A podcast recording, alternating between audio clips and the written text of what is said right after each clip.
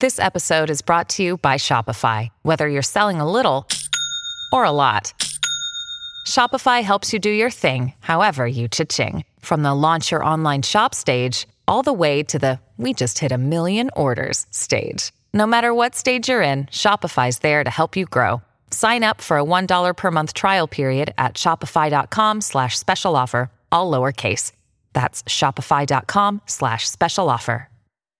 Hello, everybody. This is Marshall Poe. I'm the editor in chief of the New Books Network, and I'd like to tell you that the following podcast was produced for the Southern Labor Studies Association. You can visit the SLSA online at southernlaborstudies.org, and you can follow the SLSA on Twitter at Southern Labor SA. I hope you enjoy the following interview.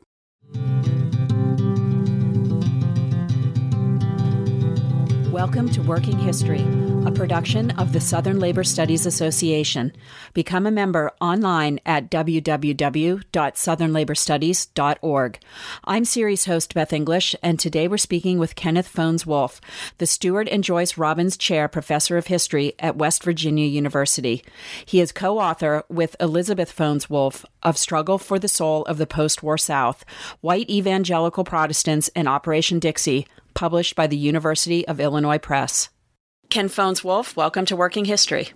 Thanks, Beth, for giving uh, giving me the opportunity to talk about our book. Okay, great. So your book is "Struggle for the Soul of the Post-War South," and uh, in the book you focus on the role of religion, faith, and evangelical culture in Operation Dixie, which was an organizing drive in the South by the CIO um, after World War II.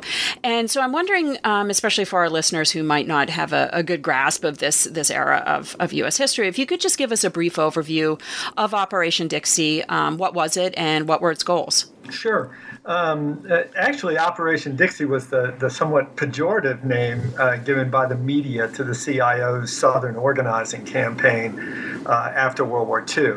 Um, and, and the context is it, that although labor had made great strides during the war, uh, the South remained a problem. Uh, mm-hmm. It had been an anti union stronghold, relying on a sort of competitive labor intensive industries that were very difficult to organize.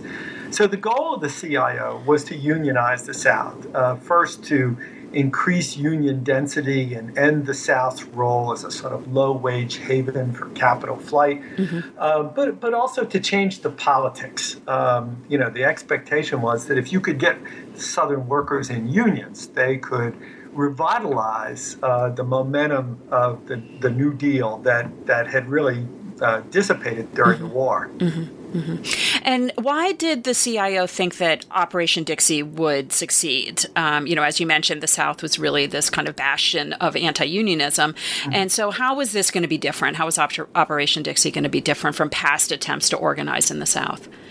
Well, the, the hopes for success um, sort of relied on perceptions, maybe a little rose colored perceptions of uh, a sort of changed political climate. Mm-hmm. Again, I mentioned that the gains had been made in industrializing and unionizing the South uh, during the war. Um, there was certainly a, a notion that the Southern working class had uh, a good deal of support for Franklin Roosevelt and uh, the New Deal um, uh, uh labor uh, laws. Mm-hmm. And, and there were also some signs that uh, that the Jim Crow system was under attack. Uh, the white primary, the poll tax were under attack.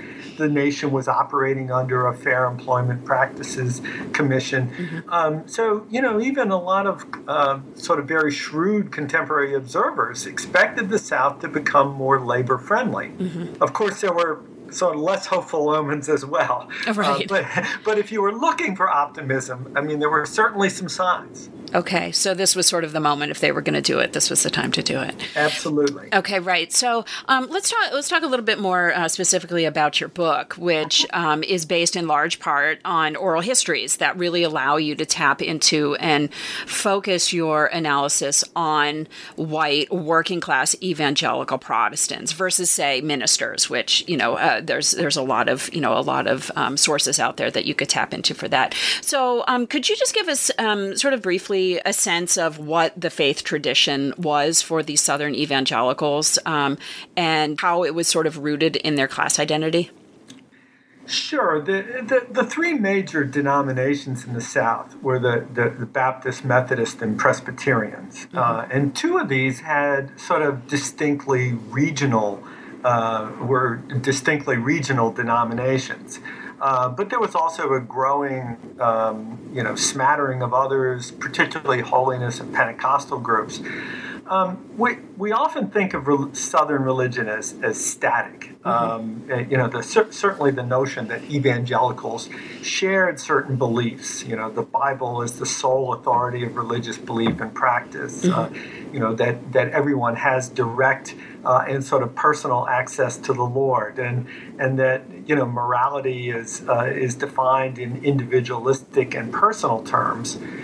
Uh, but, but within that, the, sort of basic agreement, there's plenty of room for local creeds and, and certainly popular religious expressions. And, mm-hmm. and that's a lot of what you get from the oral histories. What is it about um, the, the, sort of um, evangelical Protestantism that, that attracted and, and um, and, and made working people see the world the way that they did. Mm-hmm. Um, and, and that's certainly changing during this time. You see a, a, a, real shift away from the Methodists to the Baptists and, and uh, you know, from, from mainline uh, churches to uh, what, what some people call sects. Mm-hmm. Um, but uh, but it's very much a part of uh, the sort of southern working class culture.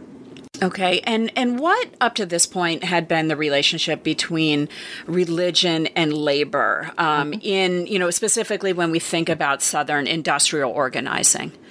Well, it, there was a long tradition uh, of uh, churches in uh, particularly Southern industrial settings being under the thumb of employers. Mm-hmm uh, mine and mill owners often built churches, paid ministers. If you've seen the movie Matewan, think of the John Sayles uh, character, mm-hmm. you know, mm-hmm. and and you know certain expectations about what what they would preach. Right. Um, but the, but the depression really shattered uh, the complacency of Southern churches. Uh, you know, it really destroyed many congregations. Uh, historians talk about um, a, a, religious depression uh, occurring. Uh, which caused many to question capitalism and, and, and also gave rise to sort of new evidence of a social consciousness. Mm-hmm. The Southern Baptist Convention, for instance, in 1937 38, um, passed resolutions uh, in, endorsing workers' rights to join unions and, and in support of collective bargaining. Uh, the, the Church of God lifted its ban on uh, on members joining unions. So so there was uh, there was uh, although the, the relationship had been one of tension for the most part, uh, you could see signs of, of again something that that that the CIO perceived as as a, a new opportunity. Mm-hmm, mm-hmm. And so um, you have these evangelical faith traditions sort of um, opening themselves up in a way to a broader fight for sort of economic and social justice in a way mm-hmm. that they hadn't been before. That's that's interesting. And how did, at the same time, did you still sort of see that potential for churches, um, in spite of you know coming out and saying you know workers have the right to organize and these sorts of things, still have the potential to align with management? Um, you know, what were what were the you know the pros and the the cons, I guess, of, of siding one way or the other? Mm-hmm. Um, well, you know, the cons are that, you know, it obviously divides communities. And, mm-hmm. and one of the things that churches are trying to do is to, is to build a sort of community of believers. So, so you know that that was certainly something that, uh, and, and, you see it frequently, uh, particularly in the responses of ministers when when union organizers come. What is this going to mean? How am I going to keep uh, these uh, you know congregations that include the middle class and maybe even some mill owners uh, or, or, certainly mill supervisors with workers. Mm-hmm. Um, so so you know that's a that's a, a basic sort of thing. Uh, it, it's also the case that uh, while labor could see some hopeful signs in the changes that had come during the depression, you know prophetic radicalism, the sort of revival of a social gospel. Mm-hmm. They were also very shrewdly. Um, uh, supporting the development of a new um, ecumenical group, the National Association of Evangelicals, mm-hmm. uh, which would r- rival the old uh, Federal Council of Churches, which had been very liberal and modernist uh, in orientation. Uh, so business is, is uh, bankrolling really the NAE and, and even preparing a list of uh, sort of scriptural justifications for the morality of the free enterprise of free enterprise capitalism. That's interesting. Uh, yeah, it is. I mean, they they list chapter and verse, so, wow. so, it's really sort of fascinating. Um, but they, you know, they're also their t- uh, business is also able to see important changes that are occurring during World War II that give them uh, sort of greater hope as well. Southern workers are, are better off than they've ever been mm-hmm. due to, mm-hmm. to uh, legislation.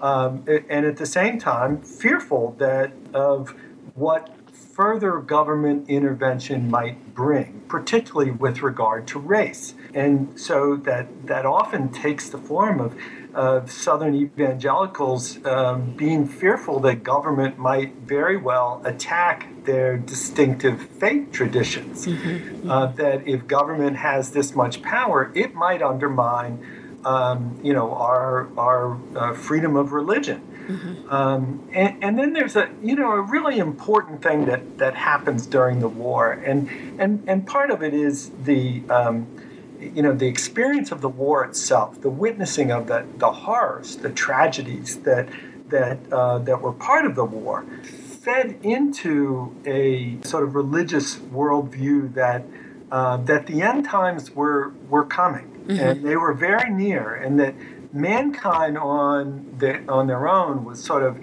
in, incapable of making society better. Uh, so it, it gives a, a, real strong impetus to, um, you know, a different sort of uh, religious understanding of the world, which is you better be concerned with individual salvation now because the end times are coming. So, mm-hmm. so stop focusing on, you know, reforming the world and and pay attention to, you know, the, that sort of individual salvation that. Um, you know, it seems to be a much bigger part of that sort of post-war uh, uh, era. Mm-hmm, mm-hmm. So, how then did religion come to factor into the CIO's strategic plans for Operation Dixie? And in what ways did the CIO see sort of tapping into these religious beliefs and practice and the context that you just talked about as a key to the organizing drive success in the South?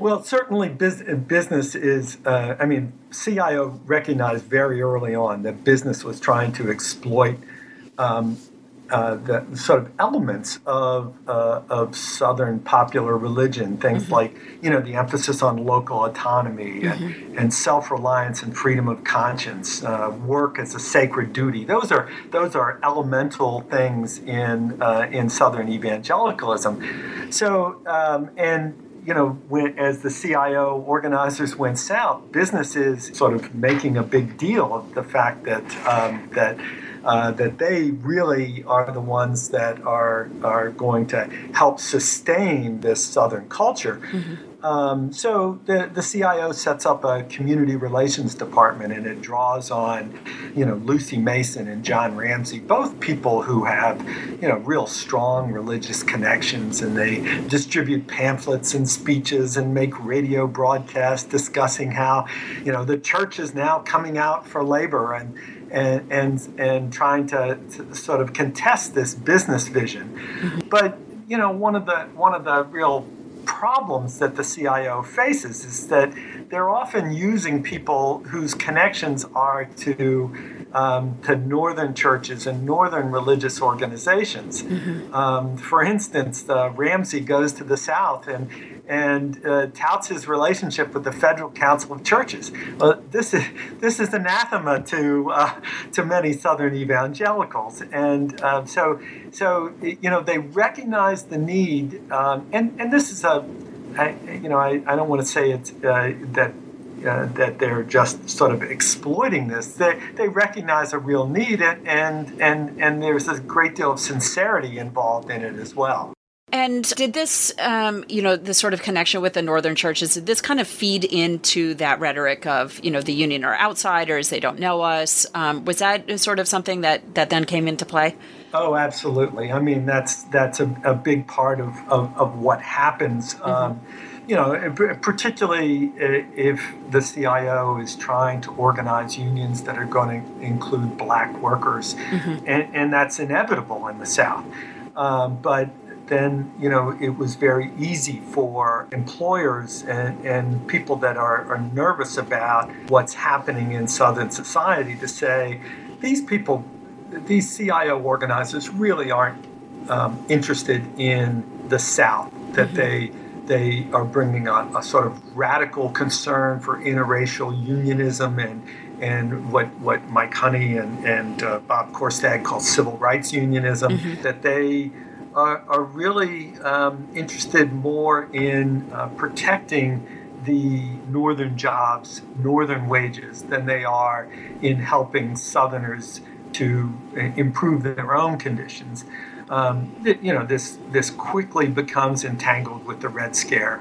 Right. So you've got an era of racial turmoil. You've got an era where people are concerned with the, the threat from the Soviet Union, and um, and all this gets gets um, intertwined with employers and, and politicians saying uh, these CIO people are, uh, are, are coming down here and they're leftists and they're communist dominated and you know even the AFL uh, which is conducting its own campaign sort of taps into that. Mm-hmm. All these things made it very easy for employers to to demonize the CIO. Right. Um, and, and to say, you know, these these aren't these aren't people who are interested in workers in, in, in southern workers and and in fact if they're successful it will actually hurt um, job opportunities for southerners and how did the CIO try to combat this? Uh, you know, what what was their strategy to kind of you know change the narrative, if you will?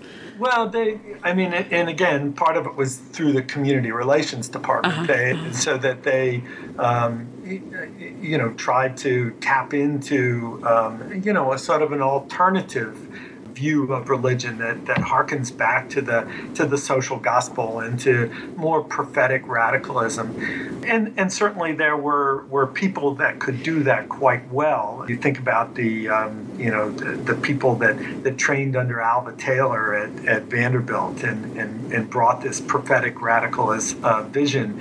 Um, but but at the same time, they're also recruiting some people with seminary training uh, who have committed to a career in the labor movement, people like David Burgess and mm-hmm. Franz Daniel, mm-hmm. uh, to be key figures in um, in the South. And and every time the CIO plans a new organizing campaign, they send in these individuals who have these religious connections in advance to try and and um, and meet with community leaders and, and ministers in these communities and to say, look, we're not here to upend society. We're here. Um, to, to really try and improve the lives of workers and, and actually build the community. Mm-hmm, mm-hmm. And can you give us um, an example of uh, an instance where this worked, and then maybe you know talk about why it didn't work in in kind of the big picture? Yeah. Um, pr- probably one of the best places uh, uh, that you can point to where it really has uh, some success. Well, there's two, but um, you know, around Gadsden, Alabama. They mm-hmm. seem they seem to go in, and Gadsden had this long tradition in the 30s of being sort of uh, a graveyard for organizers. Mm-hmm. Right. And uh, Lucy Mason goes back there in 46 and 47. The uh, the CIOs had a number of successes, and they can sort of point to um, ministers as being strongly supportive of of the CIO and unions coming in. Danville, Virginia is another place. Uh, right after the war, they, there's a, a, a, sort of red baiting campaign of the CIO, uh, and, and several young ministers get involved and, and actually help uh, so, sort of set up institutions that, that encourage interracial unionism in, in Danville. They relied on a particular set of circumstances, typically, you know, large corporations that that that had northern connections already, mm-hmm. um, and and also um, the uh, the existence of some really sort of courageous ministers who who put their jobs and their churches on the line to support the minister in Danville, who's most important, eventually gets chased out of town, oh. uh, loses his own congregation, and uh-huh. and uh, and has to leave the South.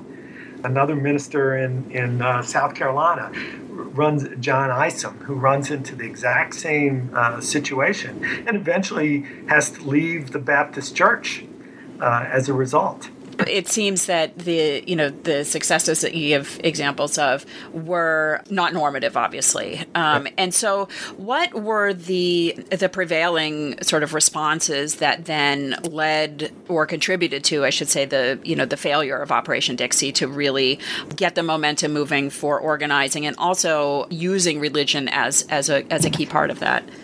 Well, I, I, obviously, uh, the two things that we already mentioned, um, you know, are, are, instrumental. Race, for one thing, is mm-hmm. is, is a is such a um, explosive issue. And if you think about Southern society, right at the end of World War II, you have black servicemen coming back expectations of, of having served their nation and that uh, and seeing other examples in the world where they are not treated as they had been in the South.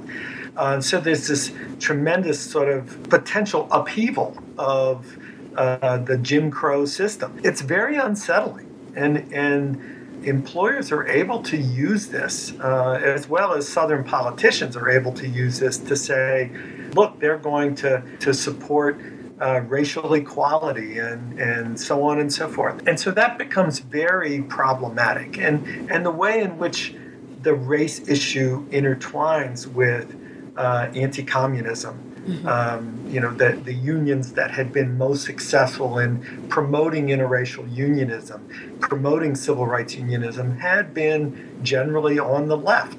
And so if you have even moderate unions that are coming down talking about well we need to or we need to organize all the workers we need to treat black workers the same as white workers mm-hmm. it sort of enables uh, those who are unhappy with these changes to say look this is a communist plot this is a this is a leftist uh, plot to create um, racial racial equality and to have a society that's very different than, than what we've had before. Mm-hmm, mm-hmm. Those two issues, I, I think, um, make make it very difficult, and they intertwine with religious with, with a religious outlook. I mean, there's some good work about uh, about how Southern evangelicals are going to be resistant to, particularly a, a sort of communist organizations. Mm-hmm, mm-hmm. I think a, a, sort of perennial question about Operation Dixie, and that's debated often, is whether it was destined to fail or if it could have succeeded. I'm uh, sort of curious to know uh, how you see your book, Struggle for the Soul of the Post War South, helping us to kind of rethink that debate and how the factors that you've discussed anti communism, race baiting, um, the general economic prosperity of the post war years that are typically cited as causes of Operation Dixie's limited successes. How does this help us kind of stir the pot a little bit more and, and think in a more nuanced way? Yeah, well, it's really a hard question, and in part because you know our whole book uh, tries to emphasize the, the, surprising contingencies that we saw in the oral histories that we looked at. Mm-hmm. Uh, certainly, the factors you mentioned made Operation Dixie a daunting task task in any way. Mm-hmm. Um, but but you know certainly um, one of the things that we tried to argue is that the CIO could have done better uh, that they frequently ignored the realities of Southern culture. And, and this is true both for the moderates in the CIO as well as for the leftists in the CIO. Both groups tended to see things through their own, uh, their own vantage and, uh, and often ignored uh, what they were hearing from the workers themselves. Mm-hmm. But, but we certainly think that the CIO could have done better. How, however, for them to really have uh, a, a, significant chance of success would have required a far different labor movement than what existed at the time. Mm-hmm. Um, and, and some of the things that, that uh, we've talked about, Liz and I have talked about this many, many times. Uh, because there is a tendency to see this as, as, as sort of inevitable and, and what, what might have made a difference. Um, certainly, uh, it, it would have taken a labor movement that would have supported regional labor unions uh, above national ones. Mm-hmm, mm-hmm. Uh, that local focus of, of, Southern culture and Southern religious culture uh, made them very wary of national organizations and giving up uh, their their autonomy to national organizations. Mm-hmm. Um, it, it would have required a union movement in which leaders would have embraced building unions above politics. Mm-hmm. And again, that's both on the right and the left. Uh, you know, I, I think they're they're both interested in projects um, other than the main task of, of building union density. Um, and and one in which the AFL and CIO would not have been in competition. Right. Um, so so all of those things, unfortunately, we didn't have a labor movement that was in that that uh, that that conformed to that vision at, at, at that particular time. But mm-hmm, mm-hmm. but those would be some of the things that we think might have have really made a difference in uh, in the, the possibilities for success. Mm-hmm. And and given what you just talked about, um, sort of bringing your study of the post World War II era more forward to today, what kinds of lessons do you think that we can kind of draw from this story of faith and organizing um, for you know for the labor movement today? Mm-hmm. Um, you know, I, I think that um, that one of the things that, that we learned as we listened to oral histories is that is that people of faith have have many attributes that actually lean toward uh, sort of social justice in general. Mm-hmm. Uh, there's a tendency to dismiss evangelicals as either reactionary or fatalistic. Um, to see them as the sort of forerunners of the, the, the religious right and the, and the shift to a, uh, a Republican South.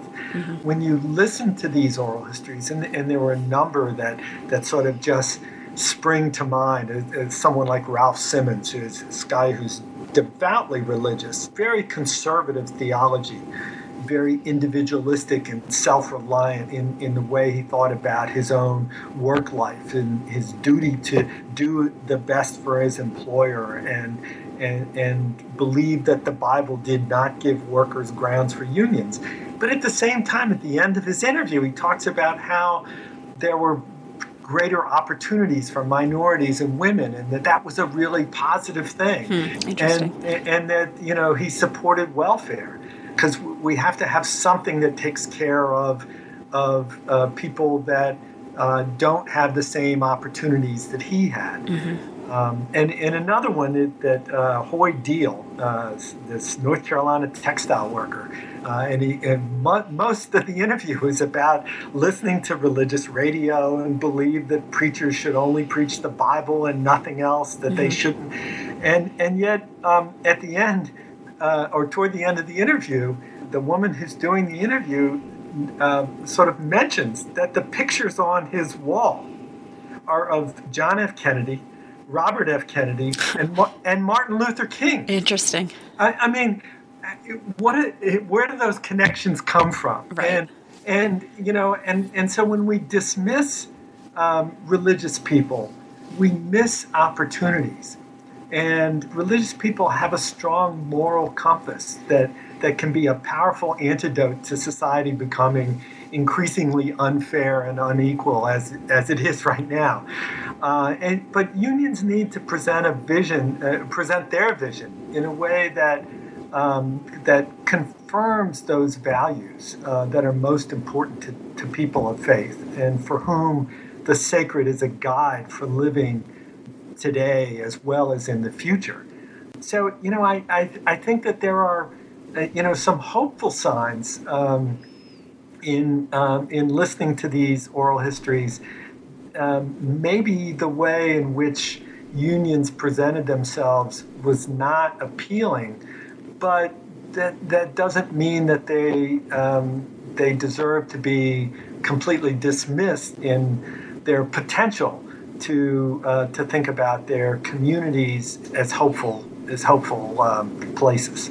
That's great. So it gives us some some thought about potentials for coalition building. I think with different different groups that we maybe don't think of as um, potential partners in organizing. Yeah, it, it, it raises you know some some interesting questions about structure and strategy and w- the ways in which we approach people uh, and recognize and the need to recognize what their own way of looking at the world what what's going to be uh, acceptable to them Mm-hmm, mm-hmm. Okay, well, Kenneth Fones Wolf, you've given us a lot to think about. And as we wrap up this episode of Working History, um, I'd just like to say thank you for joining us, and uh, we'll be looking forward to your next project. Well, I really enjoyed it, Beth, and I really thank you for taking the time to uh, to, to do uh, all of these interviews. They're they're they're wonderful um, podcasts, and and I'm really uh, excited and honored to be included. Okay, well, great. Thank you so much. Thank you again to Kenneth Fones Wolf professor of history at West Virginia University. His book, co authored with Elizabeth Fones Wolf, is Struggle for the Soul of the Post War South White Evangelical Protestants and Operation Dixie, published by the University of Illinois Press. And thank you for joining us for this episode of Working History, a production of the Southern Labor Studies Association. Visit us online and become a member at www.southernlaborstudies.org and follow Working History on Twitter at Working History.